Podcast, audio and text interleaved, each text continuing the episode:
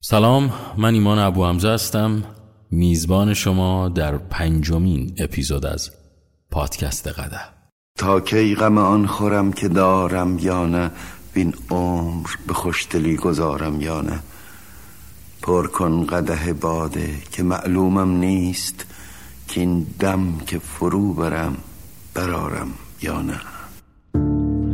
خانه ویرانم بدنی بی جانم.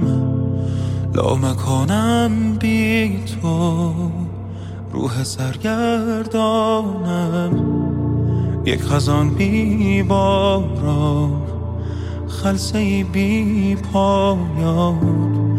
دور خود می گردم. بی سرا بی سامان.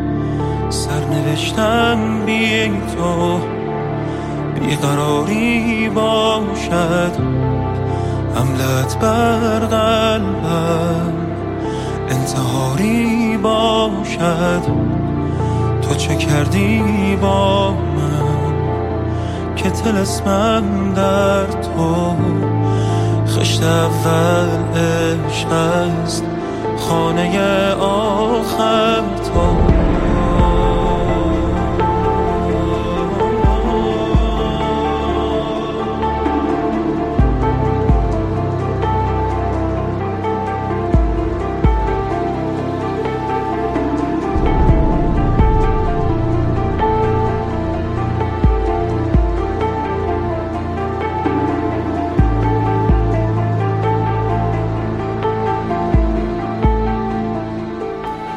خب برمیگردیم با پنجمین اپیزود از پادکست قده امیدوارم هر جای این دنیا کسید سالم و سلامت باشید.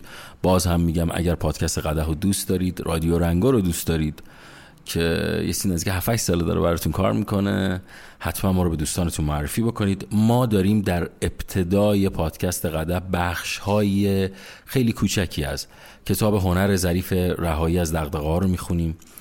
قرار نیست کل کتاب خونده بشه. یک بخشایی از کتاب قرار بخونیم و بعد پادکست قدم میره به سمت هدف اصلیش که خودم واقعا منتظر اینم که هرچه سریعتر این بخش ها تموم شه و برسم به قسمت اصلیش که فوق العاده هم برای خود من و مطمئنم برای شما هم جذاب خواهد بود. خب تا اینجا خوندیم که مارک منسن در ادامه یه جمله جالبی میگه و میگه که شما خاص نیستید. و این داست میاد یه قصه ای تعریف می‌کنه. و قصهش جالبه. حالا بخشش براتون می‌خونم جالب. میگه می‌خواهم درباره کسی بنویسم که زمانی میشناختمش. اسمش را می‌گذاریم جیمی. جیمی همیشه سرگرم کسب کارهای پرخطر بود. در هر روزی از سال اگر از او می‌پرسید که مشغول چه کاری است اسم شرکت جدیدی رو می آورد که قرار بود بهشون مشاوره بده یا مثلا رفته یه استارتاپی را انداخته. و میگه که همیشه در جنب جوش بود. همیشه چشمانش برق می‌زد و اگر فقط سر صحبت رو با او باز می‌کردید با صحبت درباره اینکه کارهایش چقدر دنیا رو متحول می‌کند و ایده هایش چقدر فوق العاده بودن مغزتان را می‌خورد.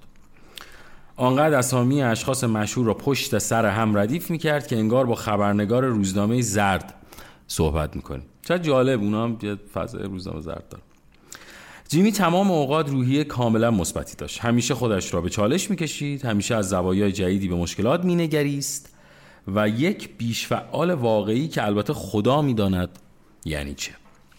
مشکل اینجا بود که جیمی آدم از زیر کار در روی بود. همش حرف و عمل هیچ. اکثر اوقات نشه بود و به همان اندازه که خرج ایده های تجاریش می‌کرد در رستوران های مجلل و بارها پول خرج می‌کرد. جیمی یک زالوی حرفه‌ای بود و با پول سخت به دست آمده خانوادهش گذران زندگی می‌کرد. چون آنها را همچون تمام کسان دیگر در آن شهر با ایده های ساختگی از عظمت فناوری های آینده فریب می‌داد. البته که او گاهی اقدامات سوری هم انجام می‌داد یا تلفن رو بر می داشت و شخص کله گنده ای تماس می گرفت و آنقدر اسامی مختلف را پشت سر هم ردیف می کرد تا دیگر اسمی برایش باقی نیمان اما در عمل هیچ اتفاقی نمیافتاد هیچ یک از این کسب کارهای پرخطر هیچ وقت به بار نمی نشست میگم خیلی جالبه مارک مثلا اگه میومد یه سر تو ایران می‌زد ما فکر کنم هر روز که تو میری تو خیابون یه دو هزار تا از این آدما می‌بینی. احتیاج نبود انقدر تو کتاب بخواد یعنی ما ایرانی ها خیلی با اینجور آدما در ارتباطیم.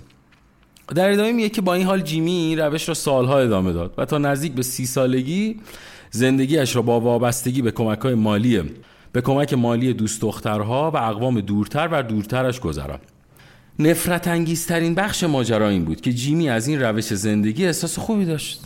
یعنی مثلا می‌رفت پول مادر پدرش رو می‌گرفت یا مثلا از دوست دخترش پول می‌گرفت می‌رفت کسب کاری می‌زد. بعد کسب کار با مغز می‌خورد زمین ولی اون خوشحال بود از این داستان.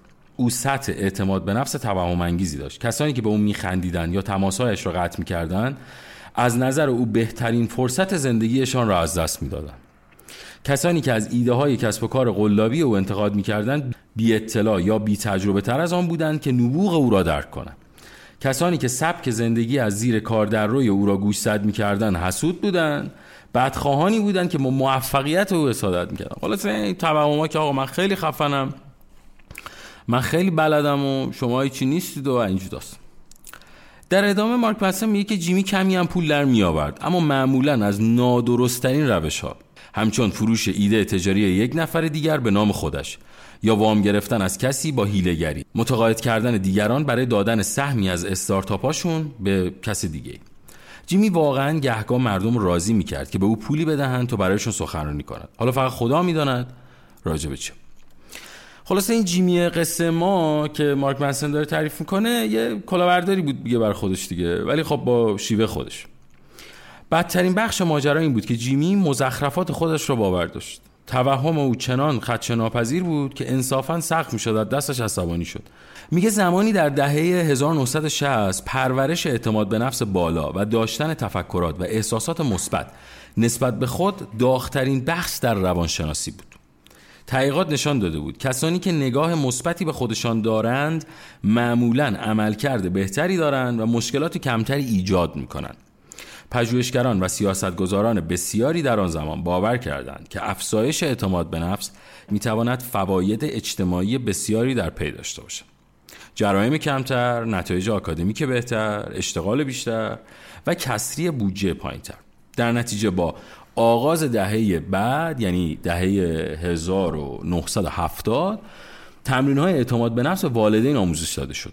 روانشناسا، سیاستمدارا و معلمان تاکید می‌کردند که باید حتما این دوره ها رو گذرون. برای مثال سیاست افزایش نمرات اجرا شد تا باعث شود کودکانی که موفقیت پایینی دارند از کمبود موفقیتشان سرخورده نشوند. جوایز قلابی پاداش برای شرکت در هر گونه فعالیت عادی و معمولی ابدا شد. من یادم میاد مثلا من بچه بودم من خودم همین این اتفاق برام افتاده بود. بچه بودم یادم میاد یه دفعه اومدم منو تو صف صدا کردن ایمان ابو خطکش به ما دادن. بعدم فهمیدم که اون مدیر مدرسه این قصه رو باب کرده بود که آقا مثلا به خاطر که اعتماد به نفس بچه ها رو بیاریم بالا هر از گداری مثلا رندومی یه اسمی انتخاب بکنیم ببینیم خطکش به جایزه خلاص از این توهماتی که ماشاءالله تو سیستم آموزشی ما هم زیاده خلاصه میگه که راجع به این نمونه ها صحبت می‌کنه و این داستان ها و بعد دوباره برمیگرده سراغ قصه جیمی. میگه جیمی آن بنیانگذار استارتاپ توهم زده جیمی که هر روز ماریجوانا می‌کشید و هیچ تخصص بازارپسندی جز تعریف و تمجید از خودش نداشت. جیمی کسی که بر سر شریک تجاریش فریاد زد که هنوز بزرگ نشده و بعد کارت اعتباری شرکت را به سقف بدهیش رسان چون داشت سعی می‌کرد یک بانوی مدل روسی را تحت تاثیر قرار داد. یعنی صرفا جیمی به خاطر اینکه یه یه مدل روسی رو تحت تاثیر قرار بده خوش برده بود زیر بار بدهی و این داستان. مشکل جنبش اعتماد به نفس این بود که اعتماد به نفس را بر اساس مقدار احساس مثبت مردم اما معیار واقعی و دقیق از ارزش نفس یک شخص این است که وی چه احساسی نسبت به جنبه های منفی خودش دارد. اگر کسی مثل جیمی با وجود از هم پاشیدن زندگیش 99 ممیز 9 درصد اوقات احساس فوقالعاده خوبی داشت چطور چنین چیزی می‌تواند معیار خوبی برای زندگی موفق و شاد باشد؟ جیمی آدم حق به جانب است یعنی حس می کند که استحقاق چیزهای خوبی را دارد بدون اینکه در واقع آنها را کسب کند. اعتقاد دارد که سزاوار محبت است و باید روابط خوبی داشته باشد بدون اینکه در واقع به کسی کمک کند. اعتقاد دارد که باید زندگی شگفتانگیزی داشته باشد بدون اینکه در واقع هیچ چیزی را فدا کند. حالا میاد راجع به آدمایی مثل جیمی صحبت می‌کنه که زیادم هستن. میگه کسانی مثل جیمی چنان در خودباوری غرق می‌شوند که توانایی خودفریبیابی مییابند و فکر می‌کنن واقعا در حال دستیابی به چیزهای بزرگ هستن. آنها عقیده دارند که سخنرانهای توانایی بر روی صحنه هستند در حالی که دارن خودشان را دست میاندازند آنها عقیده دارند که بنیانگذار موفق استارتاپی هستند در حالی که هرگز یک کسب و کار پرخطر موفق نداشتند. آنها خودشان را مربیان زندگی معرفی می کنند و برای کمک به دیگران پول می گیرند در حالی که فقط 25 سال دارند و در واقع به هیچ چیز ارزنده‌ای در زندگیشان دست نیافتند. افراد حق به جانب اعتماد به نفسی متوهمانه از خود میتراوند این اعتماد به نفس ممکن است برای دیگران جالب باشد حداقل برای مدتی کوتاهی. در برخی موارد سطح اعتماد به نفس شخص حق جانب می تواند مسری شود و به اطرافیان شخص حق جانب هم کمک کند که اعتماد به نفس بیشتری پیدا کنند. با وجود تمام کارهای غیر صادقانه جیمی باید اعتراف کنم که گاهی وقتها گذراندن با او تفریح خوبی بود. آدم کنار او احساس شکست ناپذیری می‌کرد.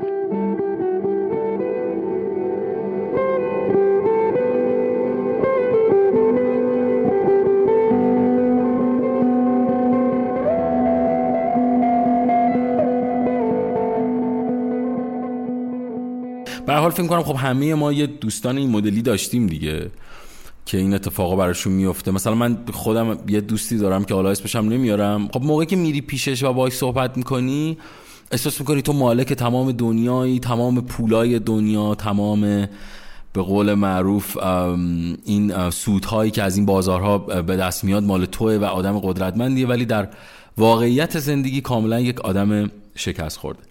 اتفاقی که دقیقا می‌خوام بگم اینه که توی بخشایی از کتاب هنر ظریف از رهای دغدغه ها جدا از اون بخش روانشناسیش داره یه داستانهایی رو تعریف می‌کنه که این داستانها خیلی داستانهای مشابهیه. یعنی اگر یک فردی این این داستانها رو توی کتاب بخونه کاملا با سیستم این آدم ها آشنا میشه. با نحوه ارتباط برقرار کردن با این آدم ها آشنا میشه. و حتی گاهی اوقات باعث این میشه که تو دام این آدم ها هم نیفتیم.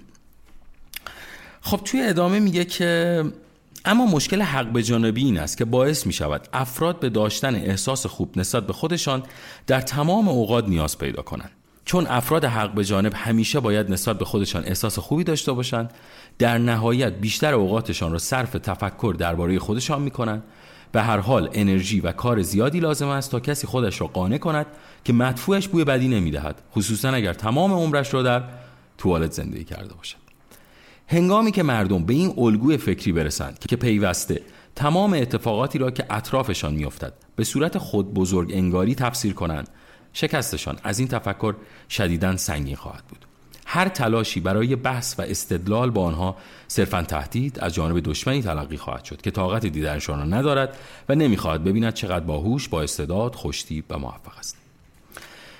میاد راجع به یه حرفی می‌زنه به نام حباب حق به جانبی میگه که حباب حق به جانبی هر چیزی را تعریف خواهد کرد. این حباب حق به جانبی و فکر کنم یه چیزی هست که تو همه وجود داره. یعنی بارها شده که بحث های مختلفی به وجود بیاد و همه ما این حباب حق به جانبی رو داشته باشیم. جالبه. حالا جدا از اون قصه داستان جیمی. میگه حباب حق به جانبی هر چیزی را تعریف خواهد کرد تا خودش را تقویت کند.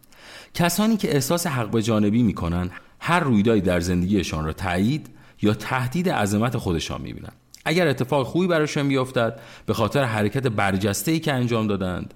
اگر اتفاق بدی برایشان بیفتد به خاطر این است که کسی با آنها حسادت می کند و سعی می کند برتریشان را دار کند. حق به جانبی خلل ناپذیر است. کسانی که حق به جانبند خودشان را با چیزی فریب می دهند که حس برتریشان را تغذیه می کند اما نکته جالبتری میگه میگه اما حق به جانبی یک راهبرد شکست خورده است. فقط یک سرخوشی است خوشحالی نیست. ببینید چه جمله جالب یعنی کلمه رو ببینید.